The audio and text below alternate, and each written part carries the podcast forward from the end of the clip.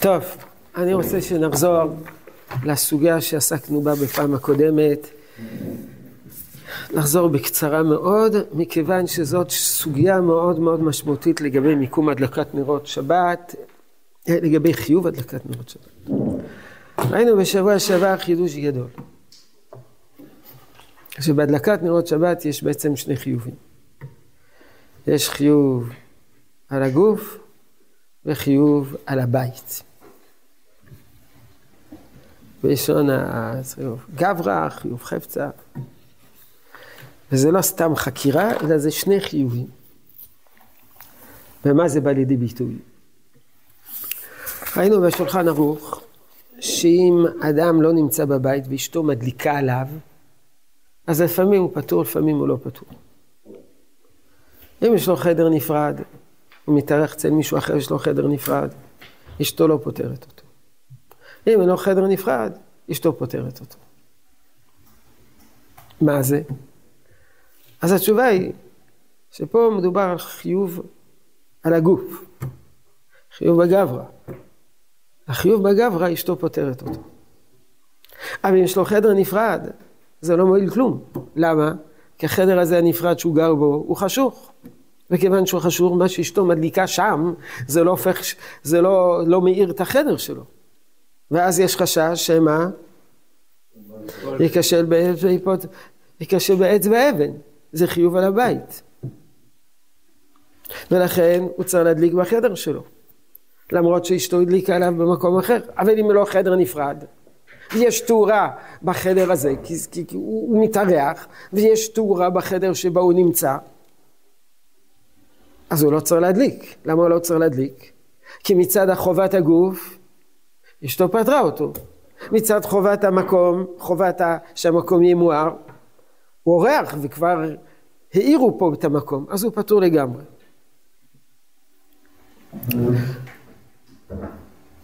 בכיוון הפוך, בחור, אתם קרויים בפי חז"ל בחורים, כלומר טרם נשואים בקרוב, אבל עכשיו טרם נשואים, אז אה, אשתו לא מדלקת עליו כי אינו אישה.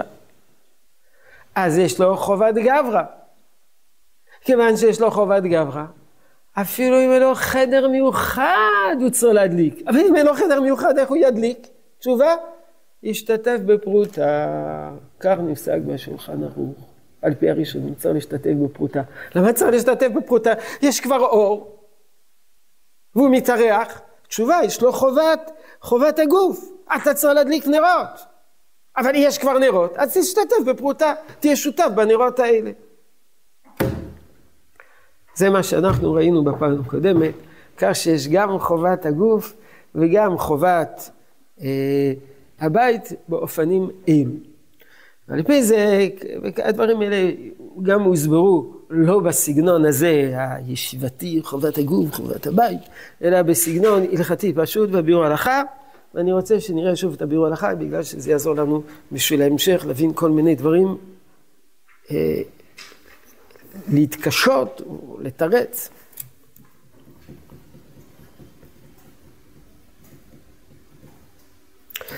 שורה ביאור הלכה, בדיוק באמצע העמוד שכתוב הדלקת נרות שבת, חובת הגוף, חובת הבית, ביאור הלכה, שורה חמישית. ועתה נסביר טעם סעיף זה וסעיף סמוך לו. הסעיף שיש לו חדר נפרד, הסעיף שהוא משתתף בפרוטה, מצאתם את זה? בדף הזה, באמצע, שורה חמישית. אני, יכול להיות שיש מישהו שלא קיבל את הדף הזה. צריך להיות כתוב למעלה כותרת דקת נרות שבת, חובת הגוף, חובת הבית. מי שאין לו, יסתכל עם מי שיש לו. האם יש לי עוד דף כזה? אין לי עוד דף כזה. נגמרו כל הדפים. לקחתם שבוע שעבר. ועתה נסביר טעם סעיף זה וסעיף סף סמוך לו. תראו, כשיש לאיש כמה חדרים, צריך להדליק בכל החדרים, משלום שלום בית. ועל כן הוא בביתו, אצל אשתו, זאת אומרת, בעצם, כפי שכבר למדנו, אדם צריך להדליק בכל החדרים. למה? כי כל החדרים צריכים להיות מוארים. למה? כדי שלא ייכשל בעץ ואין בכל החדרים. מה שמדליקים בחדר מקום האכילה, זה עוזר שלא ייכשלו שם במקום האכילה, ומה מיתר חדרים? גם מיתר חדרים צריכים להדליק. בקיצור, צריך להיות שם תאורה.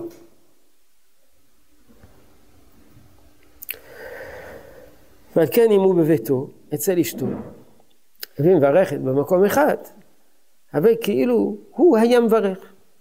וממילא נפתרו כל החדרים שהוא מדליק. בכל הדרכים שהוא מדליק, בהברכה של אשתו. אתה צריך להדליק בכל החדרים, אבל בכל החדרים אתה לא צריך לברך. למה? כי כשאשתך בירכה בחדר האוכל במקום האכילה, זה פתר בברכה את כל החדרים. כמובן, זה פתר בברכה, ובמה זה לא פתר? בעצם הדלקה. או כמו לעניין בדיקת חמץ. נברר במקום אחד, סמך זה הוא בודק כל החדרים. למרות שכל חדר וחדר צריך לבדוק טוב, בדיוק באותה מידה. ועבד הוא אינו אוכל שם, באותו חדר ההוא, על כל פנים משום שלום בית, שלום בית שלא כשל בעץ ואבן, חייב להדיק ולברך. והשן כן בסעיף זין שהוא אורח, זה לא חדר מיוחד. אם כן הסבר הזה משום שלום בית, אין שייך שם, שרבי לבכי יש שם אורח, כי הוא אורח, ובעל הבית כבר הדליק. ולא נשאר עליו כי אם במה שיש מצווה לכל איש ישראל, הדלקת נר בשבת. כלומר, חובת חובת הגוף. וזה יוצא במה שאשתו מדלקת שם בביתו, ועל כן צריך להשתתף, אז בפריטה הוא לא צריך להשתתף בכלום. אבל אם אין לו אישה בבית, והוא מתארח, אז הוא צריך להשתתף בפרוטה. ואם יש לו חדר מיוחד, הוא צריך להדליק בחדר. זה נדון. כשהוא אורח ויש לו חדר מיוחד, האם הוא צריך להדליק בברכה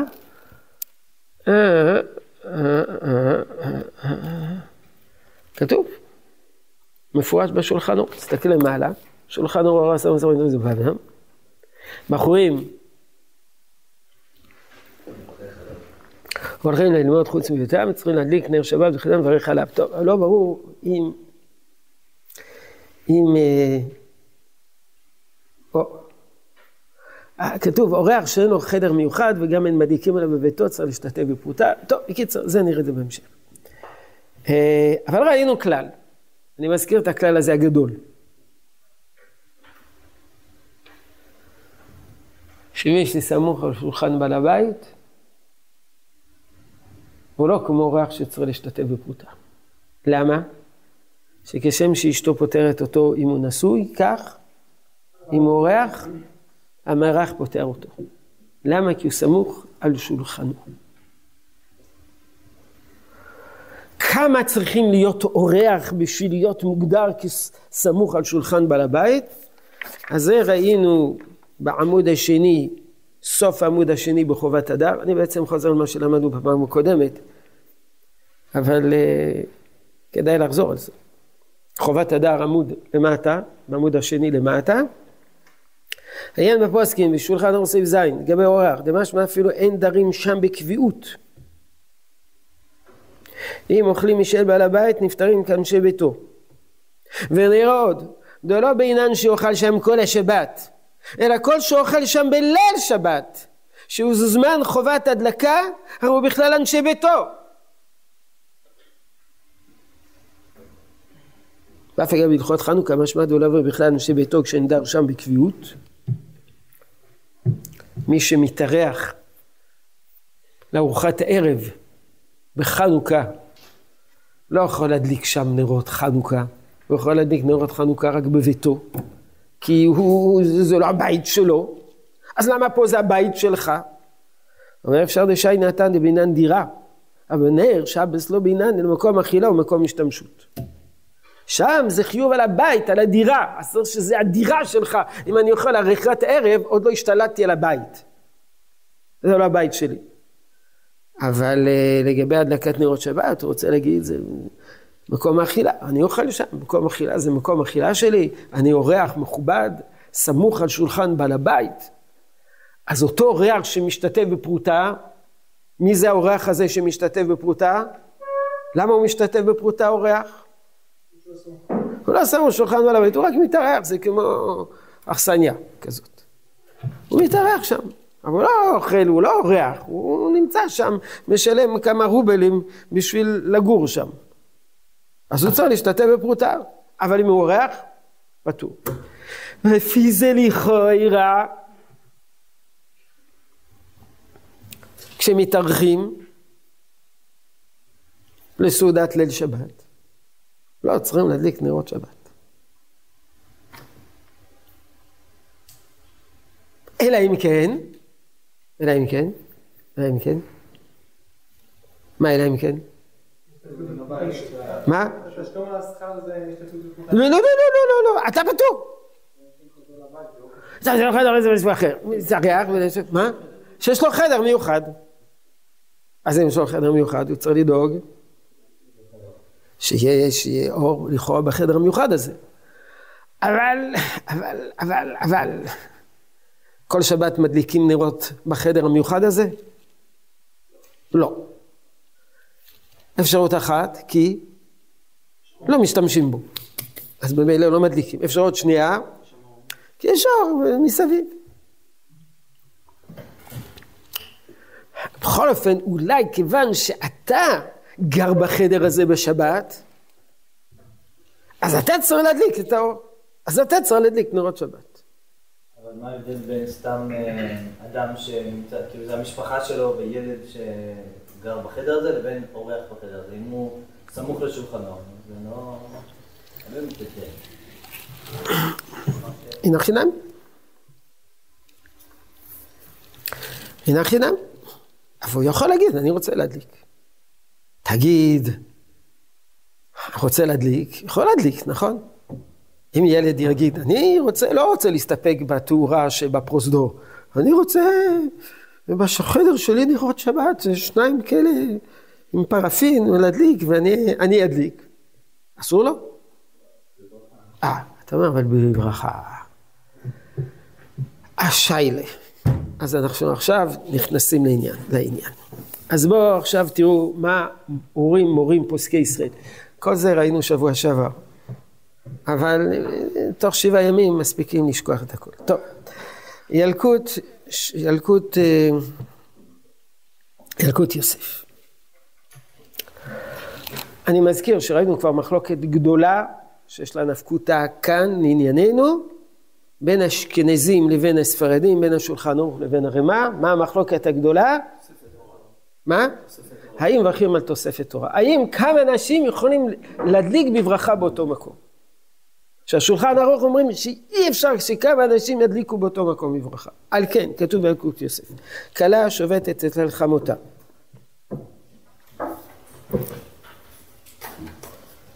אתם רואים? זה, זה בעמוד, אה, מתחת לביאור הלכה. הדלקת אורח בבית הוריו, או חמיב או ידידים. רואים את זה? כלה שעובדת אצל חמותה, צריכה עד כללה להדליק נרות בברכה בחדר השינה שמייחדים עבורה. אז יש פה שני חידושים. יש כמובן הוראה אחת חשובה, מה ההוראה החשובה? שלא יכול להדליק בחדר אוכל. למה? כי אי אפשר להדליק בברכה כמה אנשים באותו מקום. אבל כתוב שהיא יכולה להדליק בחדר בברכה. זה, את זה נצטרך לברר מיד. והחמור תברך על הדלקה שבית אחר אוכל. וכן הוא הדין לבת הנשואה שובתת עם בעל אצל אימה ומייחדים להם חדר שינה שמדליקה המדליקה ומברכת בחדר השינה.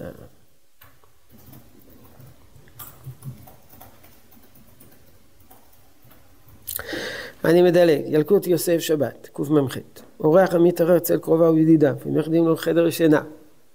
אב שאוכל ושותה עם בעל הבית, צריך להדליק נר בשבת בברכה בחדר השינה שירדו לו. לכאורה, שאלת בצדק, כל שבת, מי שגר בחדר הזה לא ידליק בברכה. אז מה פתאום פה אורחים מדליקים בברכה, בחדר הזה? למה בכל שבת לא הדליקו בברכה? כי כבר ראינו בביאור ההלכה. מה ראינו בביאור ההלכה? שכשהאב עקרת הבית מדליקה, כל מי שמדליק בחדרים נוספים, הוא סומך על הברכה של בעל הבית ולא יכול לברך פעם נוספת. אז זה שהאורחים האלו פתאום מדליקים בברכה. את זה נראה מיד, את היסוד הזה. שמירת שבת כהלכתה, פסקה שנייה. אישה מדליקה נרות שבת בחד האוכל. רואים את זה? שמירת שבת כהלכתה למטה. דיבור המתחיל אישה. אישה. המדליקה נרות שבת בברכה, שבת בחדר האוכל למוציאה ומדליקה כל מיני הבית. בין נתבלה, בין נתלדיה, בין את האורחים הסמוכים על שולחן בעל הבית. ואין אלה צריכים להיות נוכחים בשעת הדלקה ולשמוע את הברכה. ואם הם מדליקים בחדרים שמשתמשים בהם בשבת, אין הם מברכים על הדלקת זו. או, הרי לא צריכים להדליק, לא צריכים לברך. אולם, אם, עברנו לדף הבא, בעל הבית יקצה לאורחים אלו חדר לשימושם הבלעדי, והוא עצמו אינו משתמש בו. אז אפילו אם אינם אוכלים שם ואין משתמשים בו לצורכי אכילה, עדיף להדליק שם נרות שבת וברכה. אז זהו זה. אם בני הבית, נניח שיש בית, יש שם הורים, כמה ילדים, אז גם אם הילדים רוצים להדליק בחדר ההוא, הם לא צריכים לברך. למה? כי החדר הזה משמש גם את ההורים. אלא אם כן זה ילד שלא נותן להורים שלו להיכנס בחדר שלו, נועד כל פעם את החדר, יש לו שם כל מיני דברים, לא רוצה שההורים שלו יראו, אז ההורים שלו לא יכולים להיכנס, אז החדר שלו זה חדר מיוחד לו, יכול להדליק בברכה. אבל כשיש אורחים, זוג נשוי, בדרך כלל המארחים לא נכנסים לחדר הזה, זה, זה חדר פרטי, לא, לא נכנסים. הזכרתי את זה כבר לפני שבוע, כשיש לנו מתארחים אצלנו, הילדים שלנו נשואים, הבנות שלנו נשואות, אנחנו לא נכנסים, אנחנו הולכים אותם בחדר, לא נכנסים בחדר, חדר פרטי, ואם אני רוצה להיכנס, אני דופק בדלת. לא אם הבן שלי נמצא בחדר הזה, למרות שהוא כבר אה, יותר מבוגר מכם בכמה שנים, אבל אני דופק, נכנס, הוא לא נשוי. זוג נשוי, לא נכנס. אז זה הופך להיות חדר פרטי שלי. כיוון שזה חדר פרטי שלהם, הם יכולים להדליק בחדר הזה בברכה. העריך בזה מאוד בשמירת, בהערות למטה, שהוא, שהוא, שהוא דן בזה. תסתכלו בסוף, זה, זה שמירת שבת ככה פרק מ"ג. כתוב בסוף הפסקה, אני מדלג כדי לא להאריך, ואם יש לו חדר מיוחד שאין אשתו נכנסת בו, יש לומר, בוודאי יוכל לברך. אותו דבר אם יש אורחים. אז כשאדם יש לו חדר מיוחד שאשתו לא נכנסת, באמת צריך שיהיה לא פשוט. אבל, אבל אם יש לך אורחים ואתה לא נכנס לחדר, זה באמת דבר מצוי. כיוון שזה חדר המיוחד להם. היועצה, מי זה? שבעצם, לפי מה שכתוב כאן, אורחים בעצם לא צריכים בכלל להדליק, נכון? אלא אם כן יש להם חדר מיוחד שלא נכנסים לשם אף אחד, אז הם צריכים להדליק בחדר ולברך. איך הם ידליקו בחדר? ידליקו נרות. וזה מה שאנחנו נוהגים, אמרתי לכם פעם, לאחרונה, שיש לנו אורחים, הילדים שלנו זוגות נשואים, אנחנו מסדרים להם בחדר שלהם מקום מיוחד ששם מדליקים נרות, שבת. בברכה. אבל, שמיעת שבת לך עוד חטא. מי שבא עם אשתו לבית ההורים לאכול שם סעודת ליל שבת, המנהג הוא שהאישה מדליקה נרות שבת בברכה בחד האוכל של בית ההורים.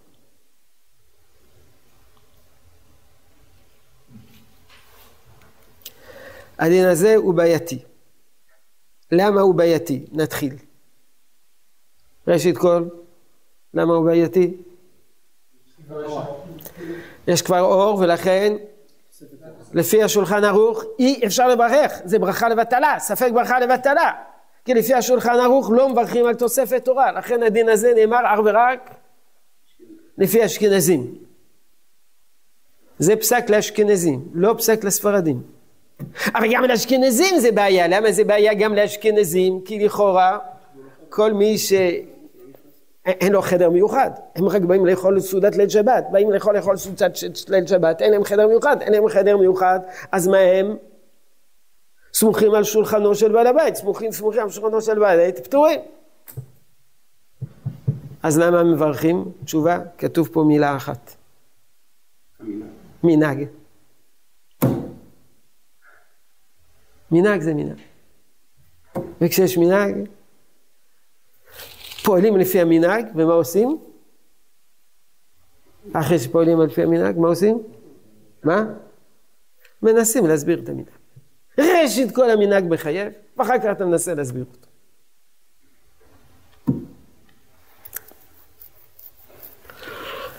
אז ההסברים הם לא פשוטים.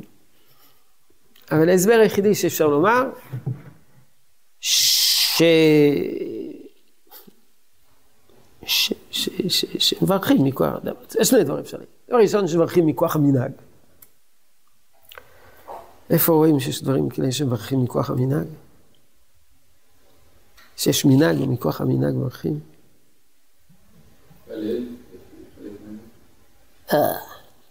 זה תקנת רבנן בעשרת ברכות, תקנו, תקנו, אנשי כנסת הגדולה.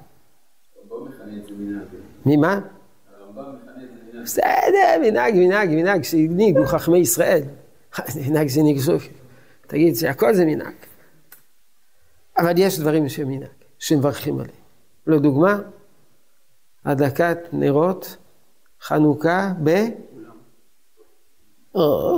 בבית הכנסת. רק שנייה אני חיביתי את הפלאפון שלי. רק שנייה אחת, זה אשתו של אחד האברכים שנמצא בעזה, אז רק אני אגיד לה ש...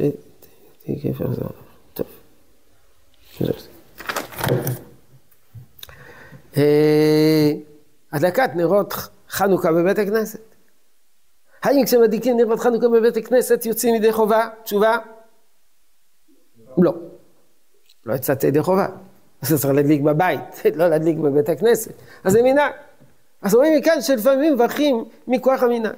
וכן דוגמאות נוספות. אז דבר ראשון זה מכוח המנהג. ולפעמים המנהג יוצר מציאות בעיקר לגבי כל מיני ענייני ברכות.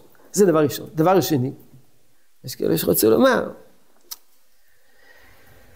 שכשבאים אורחים והם רוצים להדליק מכוח המנהג, הם מתכוונים לא לצאת ידי חובה בהדלקה של בעלת הבית. והם לא יוצאים ידי חובה. כלומר, זה לא אוטומטי. אתה, אתה מסופח אם אתה רוצה להיות מסופח, ואם אתה לא רוצה להיות מסופח, אתה לא מסופח. אתה סמוך על שולחן בעל הבית, כיוון שאתה סמוך על שולחן בעל הבית, אז אתה כאילו חלק מהמשפחה. אני בא ואומר, לאכול מרק אני מוכן לאכול מרק, לאכול צ'וט אני מוכן לאכול צ'וט, לאכול, לאכול את העוף ואת הקיגל אני מוכן לאכול, אבל אני לא רוצה להיות מסופח. אני מוכן לאכול, הזמינו אותי לאכול, אני אוכל בכיף. אבל אני לא רוצה להיות חלק מסופח ולהתבטא, ולכן אני מברך. אבל כמובן זה רק מכוח המינה. אז בוא נקרא שוב. כן, מה רצית להעיר? מה? בסדר, פרסומי ניסה. אבל לא... ואם מחר בבוקר אני רוצה, רוצה לעשות פרסומי ניסה, מותר לי לברך? מחר בבוקר. פרסומי ניסה. מחר בבוקר אני מדליק את כל עזה פרסומי ניסה. נו, אז מה? טוב. אז עוד פעם נראה. מי שבא עם אשתו לבית ההורים, לאכול שם סעודת ליל שבת. המנהג הוא שהאישה מדליקה נרות שבת בברכה באחד האוכל של בית ההורים. ומכל מקום, זה דבר שכבר ראינו, אם לאחר הסעודה חוזרים לביתה לנשון שם, עדיף שתדליק בביתה, בברכה, לפני צאתה מביתה. והנרות גדולים שידליקו שידלקו עד שובם שם אחרי גמר הסעודה, או שישאר אחד מהם בבית הסמור ללילה כדי ליהנות מאור הנרות, ורק אז ילך לבית ההורים. ואם רצונה להדליק נרות גם בחדר האוכל בבית ההורים, טוב שתדליק בברכה. בבית שלה לפני לכתה לבית ההורים, ותתנה תנאי בשעת ההדלקה שעדיין אינה מקבלת שבת וכולי. בעזרת השם אנחנו נעסוק בשאלה של הדלקת נרות שבת וקבלת שבת. זה סעיף שלא כל כך עסקנו בו, דילגתי עליו, אבל עכשיו נעסוק בו בעזרת השם, כלומר לא עכשיו. וגם כשאין חוזרים לביתם בגמר הסעודה ויש להם חדר שינה בבית ההורים, טוב לעשות כן. דהיינו שהאישה, שתדליק האישה בברכה בחדר המיוחד להם. ואילו בחדר האוכל של ההורים תדליק נרות בלא ברכה לפני הדלקה בחדר השינה. למה היא צריכה להדליק גם בחדר השינה וגם בחדר האוכל? תשובה. כי זה מדליקים בחדר האוכל, זה כי זה... אה. אז היא רוצה להדליק גם פה וגם שם. אז תדליק בחדר, תברך. בחדר שינה, תדליק פעם נוספת בחדר האוכל.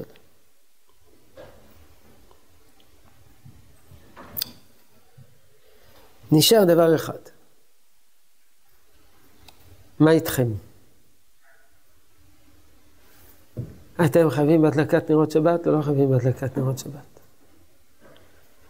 נעשה על זה הצבעה? אתם חייבים בהדלקת נרות שבת או לא חייבים בהדלקת נרות שבת? מה? חייבים. לא, בר... לא ברור שההורים מוציאות, מוציאות, מוציאים אתכם ידי חובה. בעל, רק שנייה אחת, בעל הוא, הוא יוצא ידי חובה בהדלקת אשתו מחובת הגוף. אבל אתם לכאורה חייבים גם מדין חובת הגוף וגם מדין חובת הבית. חובת הגוף, למה אפשר להגיד שההורים עושים? כמה פעמים פוסקים אומרים שלא. ודאי, לאשכנזים זה גם לא פשוט, לספרדים זה, זה, זה, זה, זה בעל מוציא, יש כאלה שאומרים שהילדים רק כשהם סמוכים בתוך הבית, מחוץ לבית לא. ושההורים משלמים על הישיבה זה לא סמוכים? סמוכים על מה? על שולחן, על, ה, על הכסף של ההורים, אתה סומך לדולרים של ההורים, אתה, אתה, אתה בסניף של הבנק.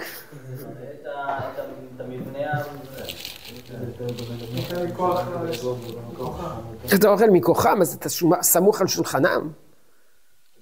אם לדוגמה, ההורים שלך קונים לך איזה פיצה באיזה פיצריה. אז מה, אתה אוכל בבית? או שאתה אוכל בפיצריה? אתה אוכל פה. מה זה, זה, זה שם? אה, משהו, קשה להגיד את זה. אה, לגבי נרות חנוכה אומרים כל מיני דברים, בגלל זה ספרדים, בחור ישיבות ספרדים לא, לא מדליקים בברכה, כי הם סמוכים על ההורים. אשכנזים זה הרבה פחות קשה לומר את זה.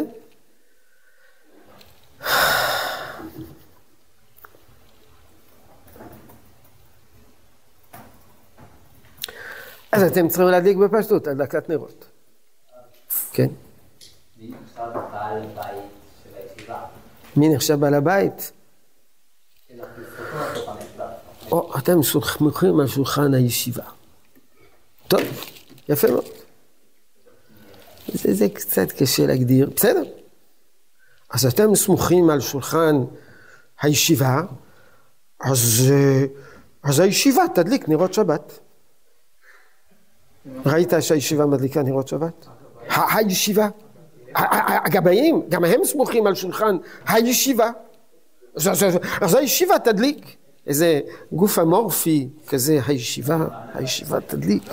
זה זה מישהו שידליק. ישיבה מנתה שליח תציג.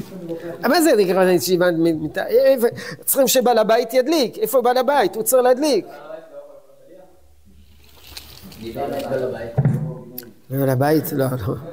בעל הבית זה, זה, זה פשטות, זה ראשי הישיבה, אפשר להגיד עמותה, אבל עמותה, ברור, ראשי הישיבה הם בעלי הבית. אז הם צריכים להדליק.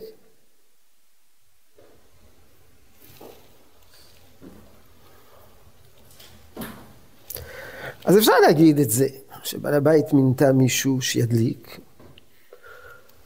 אז הוא הדליק. אחד הדליק. ומה איתכם? איפה הדלקתם? אז אחד הוא הדליק. הוא בעל הבית. הוא שליח של בעל הבית, הוא הדליק. אז מה קורה כאשר יש בעל הבית ויש אורחים? מה הדין? בפשטות צריכים להשתתף בפרוטה. השתתפתם בפרוטה עם מי שמדליק. הוא היה שמח שתשתתפו כולכם בפרוטה, כל שבת יעשה איזה קופה. אה, בסדר. אז דבר ראשון, יש כאלה שאמרו שבאמת מי שמדליק, אני יכול גם הנרות לא שייכים לו. אבל מה הישיבה נותנת לו את הנרות? אז הוא מגביה את הנרות, כשהוא מגביה את הנרות, הוא צריך להביא את הנרות ולקנות את הנרות בשביל כולם. ואז כולם משתתפים בפרוטה של הנרות האלו. אז אמרו, טוב, אבל הוא לא מתכוון לזה, כי הוא לא יודע את זה, כי הוא לא למד את זה, כי הוא לא משתתף בשיעור, אז הוא בכלל לא יודע. אז אמרו, זה מסתום. אז אמרו, לא, זה מסתום. מסתום. ויכול להיות שגם, וגם הישיבה כשקנתה את הנרות שבת, מראש, מי קונה את הנרות שבת בישיבה? מי? לא, מי בפועל לא הולך לקנות את הנרות? הגבאים. אז הגבאי, כשקנה את הנרות, הוא מראש קנה את הנרות בשביל כל תלמידי הישיבה. אמרו, זה טוב.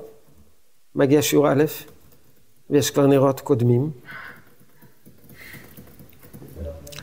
זה, זה, זה, זה, זה, זה לא עובד. אז באמת רצו להגיד שכאילו כל תלמידי הישיבה נחשבים כמשפחה אחת. משפחת הישיבה. משפחת הישיבה. זה גדר של משפחת הישיבה. ואז במשפחה, באמת, בעל הבית, או אחד מבני המשפחה מדאיג בשביל כולם. אז כולכם יוצאים ידי חובה בהדלקה של אותו גבאי שמדליק בחדר אוכל, ובזה אתם יוצאים ידי חובת המה? הגוף, ובברכה, כי מספיק שאחד יברך למרות שאחרים לא שומעים, ואחר כך צריכים לדאוג לכל אחד ואחד שבחדר, בחדר יהיה, יהיה אור. לא, לא חייב להדליק, כמו שבבית אחד לא חייבים, כל בני הבית לא צריכים להדליק. אבל בעיקר בתנאי שיהיה אור, אור חשמל או משהו כזה, בית לא יהיה חש... חדר לא יהיה חשוב, כשאתם חוזרים אתם מששים ונופלים על הסנדלים של חברי החדר. או נעלי חברי החדר.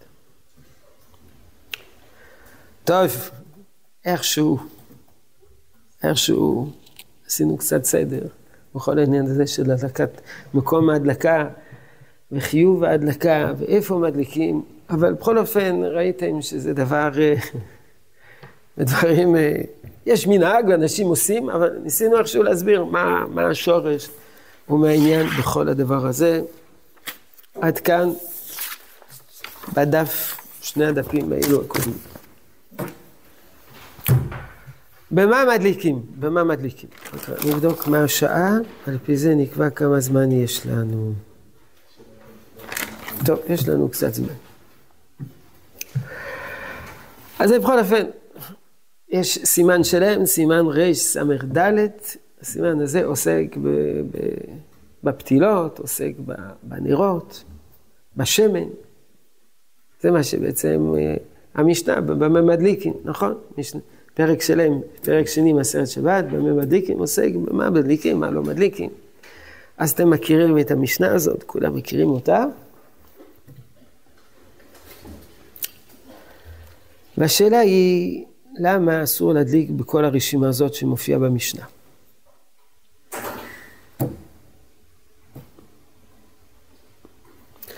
רש"י כותב, מופיע בדף שבפניכם, גמרא שבת, דף כ"א, עמוד א'. ומי שאין לו את הדף הזה, פני שבת, שבע נרות ופתילות. לכולם יש את הדף הזה?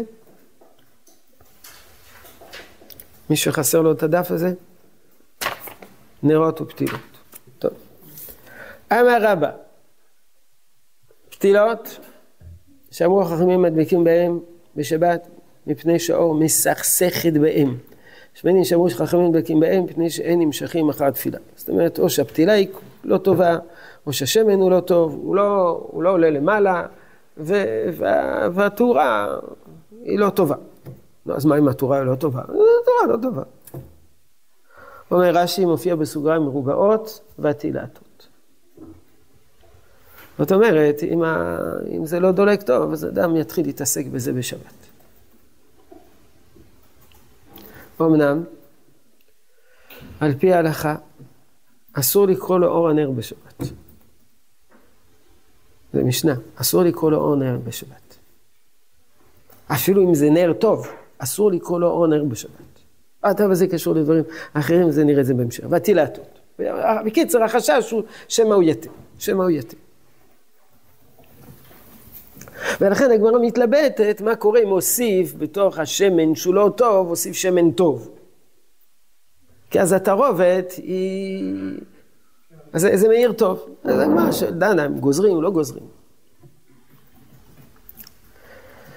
כתוב בהמשך הגמרא שאסור, כן, שגזרו חלב מאותח, עשו חלב שלא מאותח.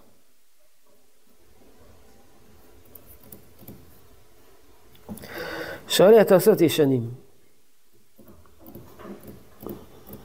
למה גזרו חלב, שאינו, חלב מותר, עטו חלב שאינו מותר? זה גזרה לגזרה. מותר עטו אינו מותר, ושאינו מותר עטו שמא יתה. יש לומר דחד הגזרה היא, די אפשר שלא יתה. זאת אומרת, לכאורה כל פעם שגזרו,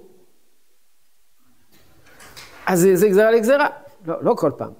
אם זה שמן שהוא לא טוב, זה גזרה אחת. מה הגזרה? שמא יתה. אבל אם זה גזרו על שמן טוב, עטו שמן שלא טוב, לכאורה זה גזרה לגזרה. חד הגזרה. וריבן פירש, דהד אמר לאל נמשכים, לא משום שמא יתה, אלא שמא יכבה. לא שמא יכבה, אלא שמא יכבה. ולקרא שלום בית. הסיפור הוא שאם אתה, אתה מדליק בשמן שלא טוב או בפתילה שלא טובה, אז זה לא יחזיק מעמד וזה יכבה, ולא הועלת כלום, לא הדלקת נרות שבת. הדלקת נרות שבת, אבל באמצע זה יכבה, יכבה לא יהיה שלום בית, יהיה חושך. יכול להיות שיצאת ידי חובת הגוף בזה שהדלקת נרות שבת משום כבוד שבת. אבל מה לא יהיה לך? שלום בית. לכן, זה לא גזירה לגזירה. מי שאומר שמא יתה, אז זה גזירה לגזירה. חלב מאותח, עטו חלב שאינו מאותח, וחלב שאינו מאותח, עטו שמא יתה. שמא יתה זה גזירה לגזירה. אבל אם אתה אומר שזה יכבה, זה לא גזירה לגזירה, אלא החשש הוא שזה יכבה. לא שמא תעבור על איסור שבת, אלא שמא זה יכבה ופשוט לא עלתה כלום. פירוש הרמב"ם, משנה לרמב"ם.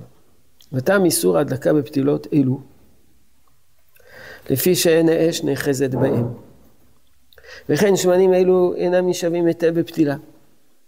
ואור אור הנר חלוש וחשוך ויניחנו ויצא. וזה אסור לפי שהכלל אצלנו הדלקת נר בשבת מצווה, כך כותב הרמב"ם. וזה יש לנו שלושה הסברים.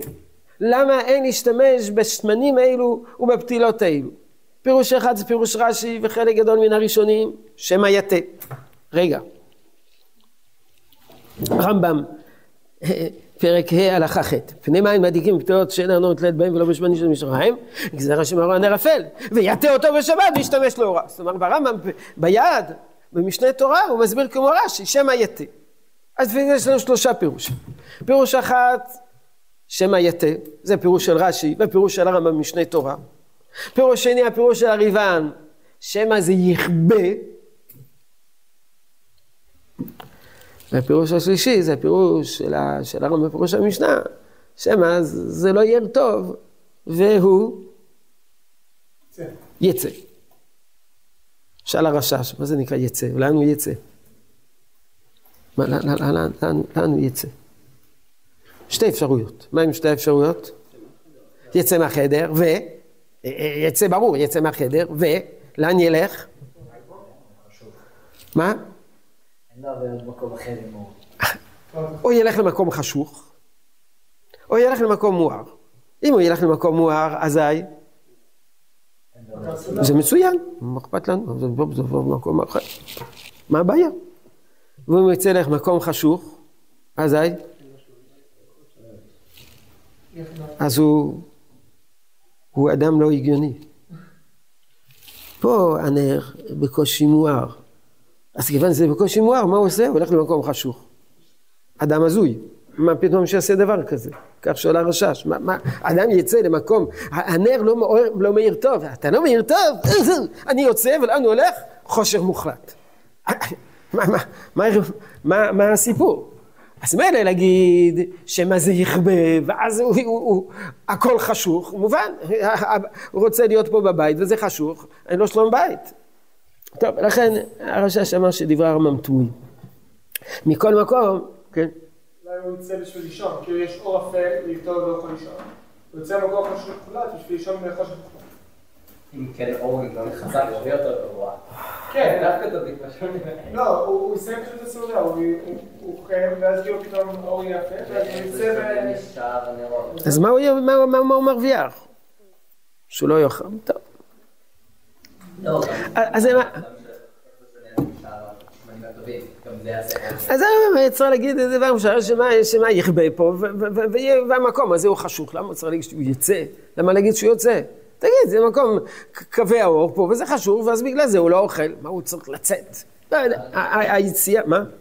כמו שאמרנו אה, ממש בתחילת כל העניין הזה של שזה דין של המקום האכילה, זה מה שאתה רוצה לומר. נכון. בסדר, אבל למה להגיד שמה יצא? שמה לא יאכל בגלל שזה חשוך? תגיד. אה, כתוב בגמר מה שיצא. טוב. אז נכון, אתה צריך לדון מצד הגמר. טוב. כותב הרשב"א, כותב הרשב"א, נשאל הרשב"א בשו"ת, וזה נפסק בשולחן ערוך, והמקור זה מהרשב"א. מה שאמרת, שהמדליק בשבת באותם שמנים שאמרו, ושאמרו שהם מדליקים בהם. העבר והדליק מותר. מה מותר? מה? מותר. הוא הדליק באותם נרות שלא מדליקים בהם. אתה אמרת שאם הוא הדליק מותר. מה מותר? מותר להשתמש. האם כאשר הוא הדליק בשמנים האלו שלא מדליקים בהם, או בפתילה שלא מדליקים בהם, האם מותר להשתמש אסור להשתמש? אומר, זה אינו, זה לא נכון. אסור להשתמש בהם. שאיסורו משום חשש הטיה בשבת הוא. וכיוון שזה חשש הטיה, על כן אם הדלקת בנר כזה, אז אסור לך להשתמש, כי אם תשתמש, יש חשש שמה? תטה. זה בשעת ההדלקה לא עשה ולא כלום. כלומר, כשהוא הדליק, זה לא בסדר. הוא לא יצא ידי חובה, כי חז"ל אמרו, אל תדליק בנרות האלה. ובשעת תשמיש, הוא, סליחה, טעיתי, בשעת ההדלקה לא עשה ולא כלום, לא קרה כלום בשעת ההדלקה. אין בשום בעיה בשעת להדלקה. מה הבעיה? בשעת תשמיש או שיש לחוש. ואם כן, איך ישתמש בו? וחששה ישנו. או כמו שאמרו שלא יקרא לאור הנר, שמא בשעת קריאה יתה. ורבי ישמעאל אמר, שאמר, אני אקרא ולא יקרה כלום, קרא ואיתה, אבל זה אם משתמש שמא יתה, זה דבר ברור. כלומר, בנר רגיל אסור לקרוא. אבל מה מותר? מותר להדליק ולהשתמש לאורה, רק אל תקרא. למה? כשאדם קורא ליד הנר, באמצע הקריאה הוא יתה. אבל ברור שמותר להדליק בנרות אחרים, ואדרבה, אנחנו רוצים בנרות אחרים שיהיה אור ויאכל. אבל אם הוא הדליק לאור נר כזה, כיוון שהנר הזה הוא לא טוב, יש חשש שמא יתב, אסור בכלל להשתמש לו. מה, מה, מה, מה? אם יש כמה נרות, נכון, יש כמה נרות. אז בגלל זה יש דיון, מה קורה כאשר יש נר כזה שהוא לא טוב, ויש נר טוב. אז יש על זה, נפס... יש על זה דיון בראשונים, לא נכנסתי לזה, לכאורה, זה היה, זה היה בדף המקורי, הורדתי את זה, אולי נראה את זה בשבוע הבא, זה קשור לכמה דברים. הנה חינמי. יש איזה דיונים, נדבר על זה, אולי אם נראה, יש איזה מגן אברהם, יש איזה בר, יש איזה פלפולים עצומים, לא רציתי להיכנס לזה השבוע, אולי ניכנס לזה, אולי לא ניכנס לזה, לא בשבוע הבא, בעוד שבועיים. שבוע הבא, אין שיעור, נכון? אין שיעור. לכאורה, תשובת הרשב"א, שאומר שאסור להשתמש באורה, זה תלוי. במה זה תלוי? בהסברים השונים. מי שאומר שהחשש שמא יטה, אז אסור להשתמש להוראה. מי שאומר שהחשש שמא יכבה, אז אולי כן, מותר להשתמש להוראה. זהו זה. אתה ממציא גזירה חדשה. אתה ממציא גזירה חדשה. אם הגזירה הוא שמא יתה, אז חז"ל הוא חששו שמא יתה, אז אסור להשתמש להוראה. בשולחן ערוך נפסק כמו רוב הראשונים, שהחשש הוא שמא יתה, ולכן כתוב בשולחן ערוך שאסור להשתמש להוראה, וזהו זה. והביאור ההלכה כותב שהמקור זה מה רשב"א זה, זה מה רשב"א זה, זה המקור. כך שאם מדליקים בזה תאורה לא טובה, אז יש חשש שמא יתה. לא יודע, בימינו זה פחות מציאותי, אבל זה יכול להיות, נניח ש... לא יודע מה, יש הפסקת חשמל. טוב, אני רוצה להיכנס לסוגיה של שימוש בנרות חשמל. שימוש בנרות חשמל זה, יש בארבע, ארבע מצבים נידון, נידונה השאלה של תאורת חשמל. תציעו. חנוכה, יפה. נרות שבת וחנוכה זה שניים. מה עוד? הבדלה, יפה מאוד.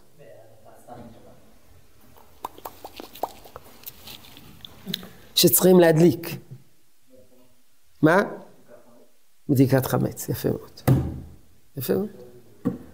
בארבע הדברים, בארבע, בארבע מצבים שאנחנו צריכים להשתמש בתאורה, וחז"ל מופיע נר, נכון? נרות שבת, בפסח מגיע, מופיע נר, נכון? כמו שכתוב בדף. ב', נר, נר, נר, נר, נר, נר, נר, נר, תקליט ירושלים בנרות וכולי, נר. אז יש נרות שבת, ויש נרות הבדלה, ויש נרות חנוכה, ויש פסח. ויש בדיקת חמץ. כיוון שאתם לומדים אה, פסחים, מה אם אה, להשתמש בפנס לבדיקת חמץ? מה? זה בסדר. להיכנס לחורים וסדקים, להפוקי הפוקי חנוכה או הפוקי אור יום, נכון? אבל נר פנס זה יכול להיות גם טוב.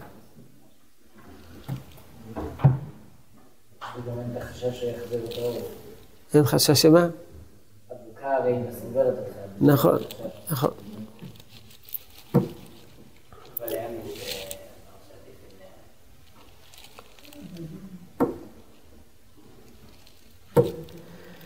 פשטות מותר עם פנס.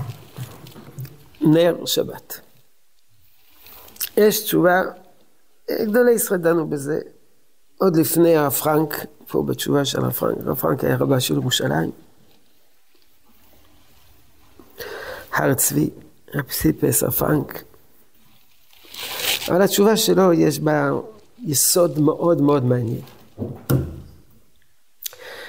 בהתחלה מסביר הרב פרנק, נלמד ביחד את הקטע הזה, זה קטע נפלא.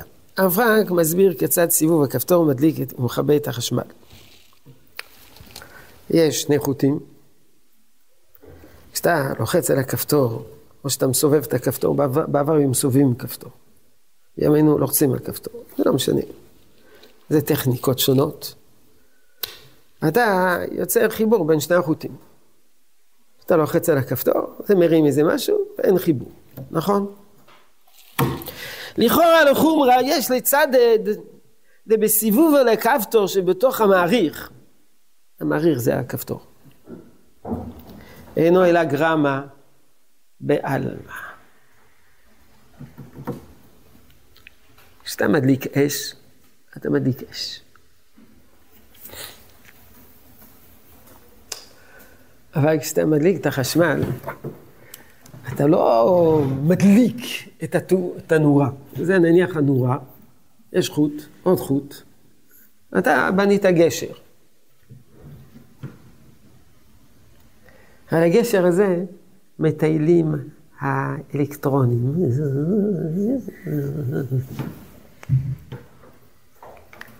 אתה לא הכנסת את האלקטרונים פה, הבאת ערימת אלקטרונים. לא כמו במדורה, אתה שם את האש, אתה שם קרשים והם דולקים. פה יצרת אפשרות שזה יעבור. חידש. הרב פרנק, שזה מוגדר כגרמה. כמובן שזה נפקא מינה גם לגבי הדלקת חשמל בשבת, כי לפי זה כל מי שמדליק חשמל בשבת, מה הוא עשה? גרמה. גרמה, הדלקה. הפעלת, לחצת על הכפתור במכונת כביסה, והמכונת כביסה התחילה לעבוד, זה גרמה. בישלת בשבת בתנור חשמלי, לחצת על הכפתור, זה גרמה. אז על זה יש תשובה ארוכה, ספר שלם שנקרא מורה האש, עוד נעסוק בזה בעזרת השם, אם, נס, אם נספיק, לא, לא יודע, אולי נעסוק בזה, של רב שלמה זלמן אוירבר, ספר שהוא כתב בצעירותו, שנקרא מורה האש, הוא דן שם האם זה גרמה או לא גרמה. הרב פרנק סבר שזה גרמה. אז אומר שזה גם שאלה לחומרה. זה כולה לגבי מלאכות בשבת. אבל אולי זה חומרה לגבי הדלקת נרות, כי אז יוצא שלא הדלקת נרות, אלא מה עשית? הדלקת נרות בגרמה. השאלה, ואז הוא מתחיל לדון, שאלה עקרונית מאוד, על העניין הזה חלקו כולם. כולם סוברים בסופו של דבר שהדלקת חשמל זה לא גרמה, אבל זה לא קשור לענייננו. אבל בואו נצא מתוך הנחה שהרב פרנק צודק שהדלקת חשמל זה גרמה. האם אפשר לצאת ידי חווה בגרמה של הדלקת נרות שבת? לכאורה לא, זה, זה גרמה, אבל הוא דן בזה, וזה דיון מאוד מאוד נפלא ומאלף. שזה המדליק את החשמל לנושא דבר הנדלק, דבר הנדלק, אלא שמזמין גשר או מסלק גשר אשר דרך בו יעבור הזרם. בפשטות מזמין גשר. ולכל מסתבר דולד מסילוק התריס, שגם כן עושה דרך למעבר החץ. ומה לי מפנה דרך בסילוק התריס, מה לי מקרב גשר למעבר הזרם. טוב. ומה הייתה מה יש לדון אם יוצא ידי חובת הדלקת נר של שבת בחשמל.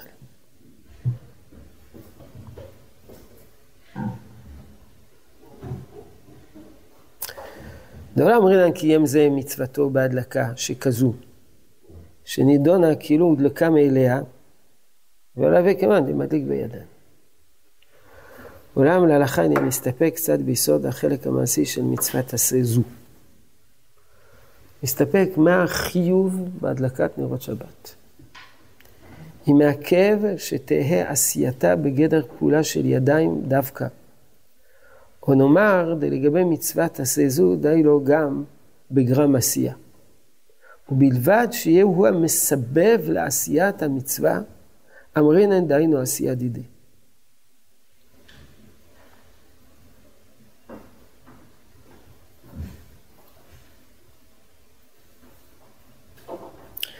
ואם כן, דילגתי על שורה אחת, גם בהדלקת נר של שבת ושל חנוכה נאמר, דהן המצווה שידליק בידיים הוא, אלא שישתדל נר דולק בבית. זאת באמת שאלה גדולה. דחיתי אותה, הדיון הזה, הבסיסי, המהותי, לגבי הדלקת נרות שבת. האם אתה צריך להדליק, או אתה צריך לדאוג לכך שזה יהיה דלוק? האם אני צריך להדליק בידיים, או אני צריך לדאוג לכך שיהיה נר דלוק.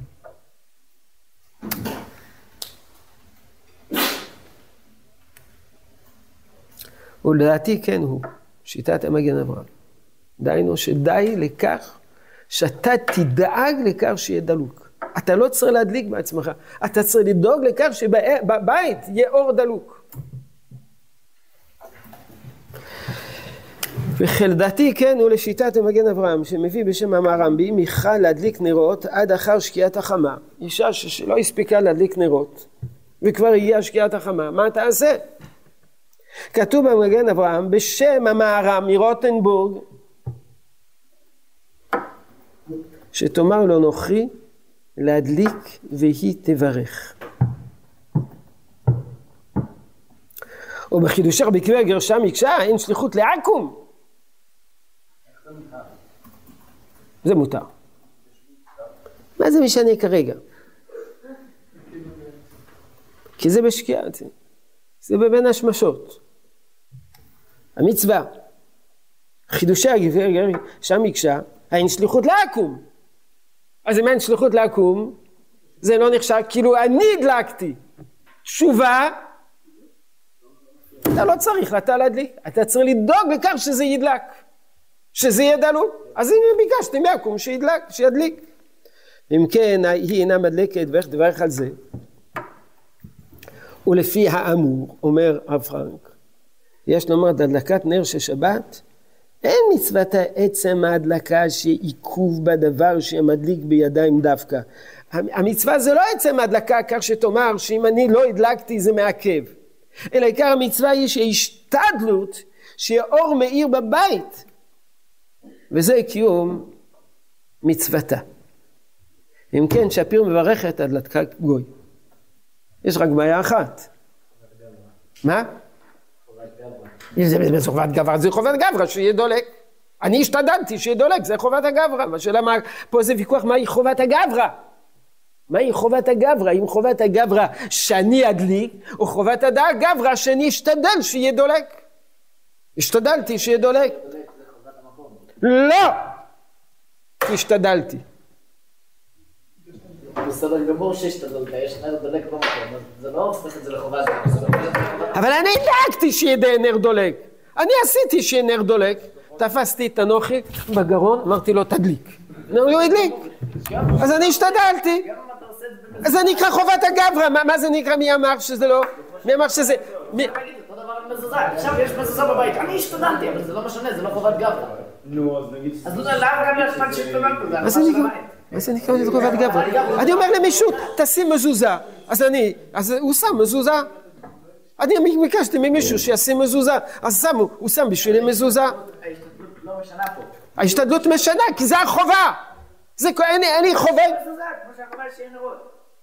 לא הבנתי. אבל אם יש חובת גברא, אז הוא צריך להדליק בעצמו.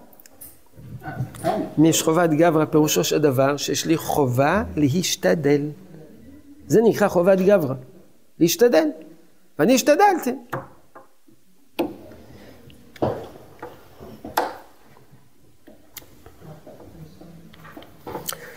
אחד הבנים שלי כתב ספר שלם יחד עם החברותא שלו, שנקרא במצוותיך חפצתי מאוד, לגבי גדרים של מצוות רבות, האם העיקר זה הפעולה או העיקר זה התכלית.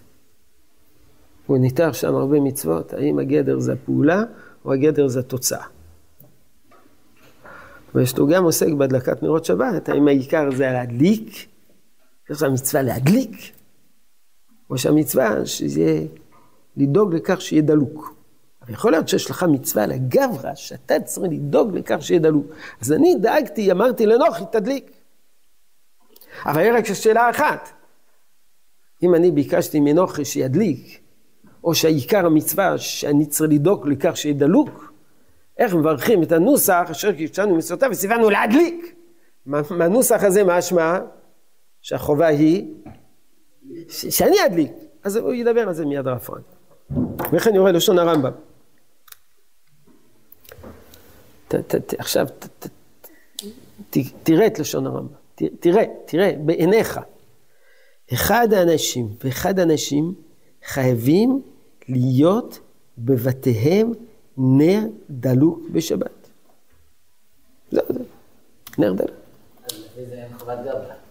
יש חובת גברא לדאוג לכך שיהיה נר דלוק בבית. יש לי חובה לדאוג לכך שיהיה נר דלוק בבית. המצווה זה לא להדליק, המצווה שיהיה נר דלוק. ואני דאגתי לכך שיהיה נר דלוק.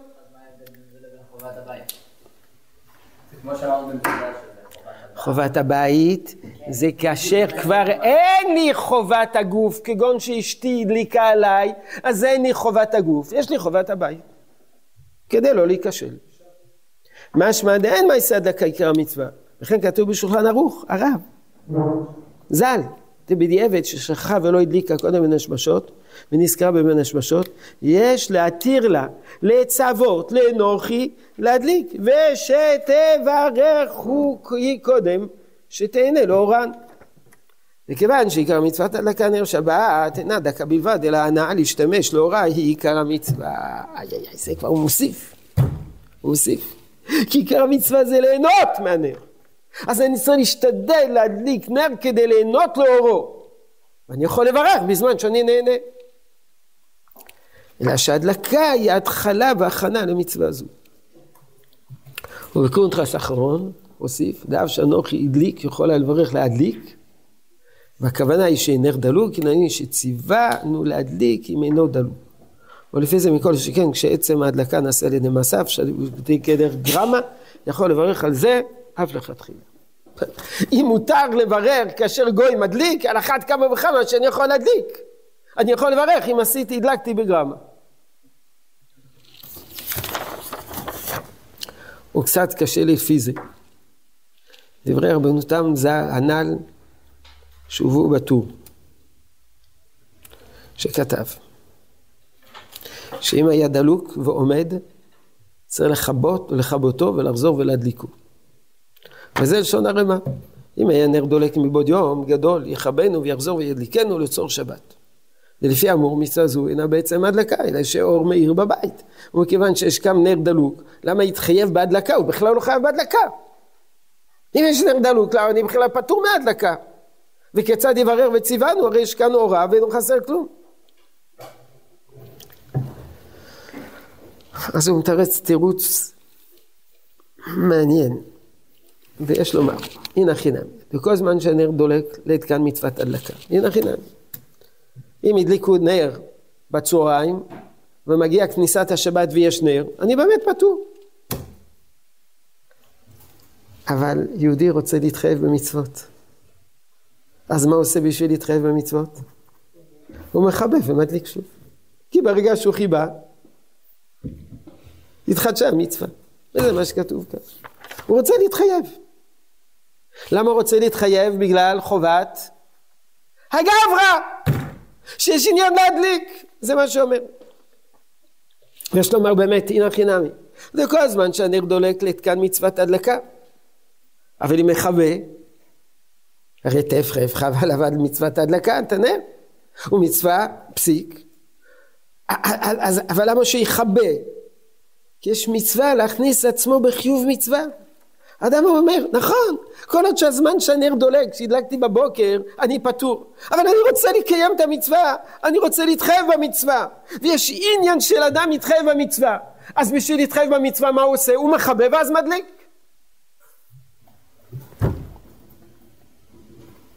ילדים כן צריך עיון בעד הפסק בשולחן ערוך. בכיסוי אדם, כיסו הרוח פטור מלכסות. ואם חזר ונתגלה חייב לכסות. אמר הגיע רמה כאן ומחויב לגלות כדי שייך לו במצוות כיסוי ומשמע מצוות כיסוי מהדלקה ואין מה שכתבתי בזה בחידושים ליורדיה. אז הרווחנו דרך אגב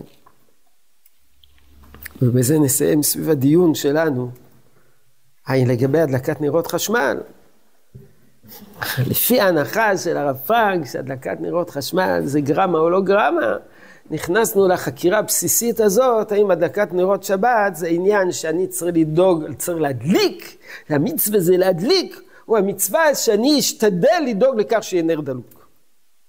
דהיינו, האם העיקר זה המייסה, או העיקר זה התוצאה.